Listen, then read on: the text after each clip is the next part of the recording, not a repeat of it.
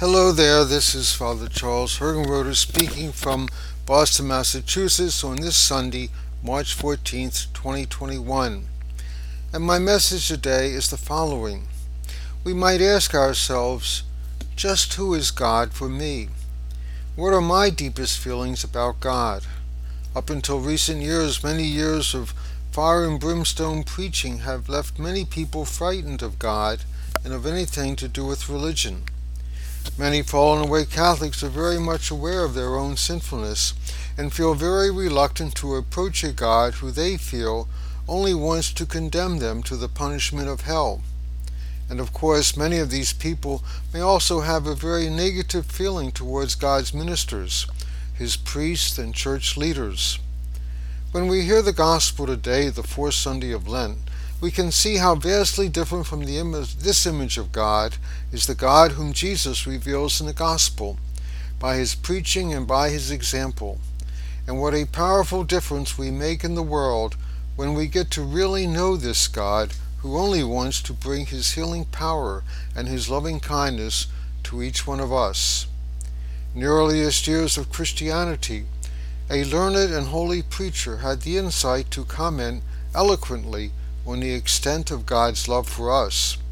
He said, We praise and glorify the Lord above all for the cross which he suffered on our behalf.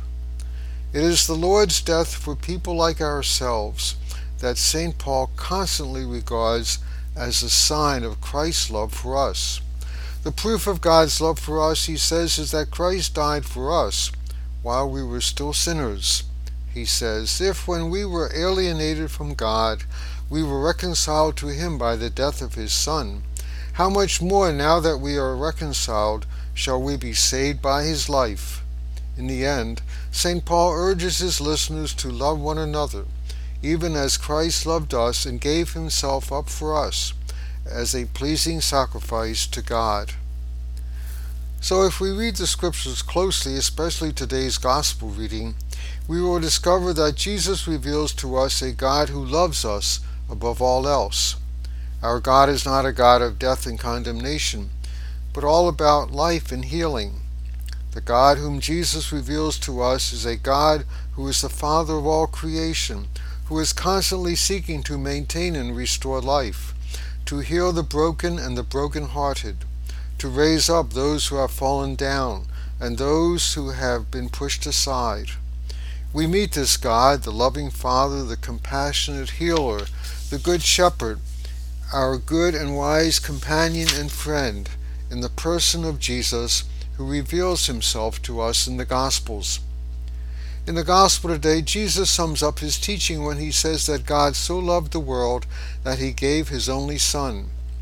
He wants to tell us very clearly that God is not a stern and vengeful despot, who only knows how to demand things of others.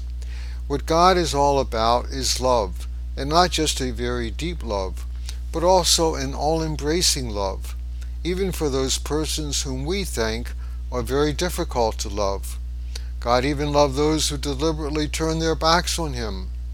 St. Augustine once said, God loves each one of us as if we were the only person whom he had to love. A concluding prayer for today. God of mercy and kindness, we have at times thought of you as harsh and condemning, but always come back to your desire to save each one of us.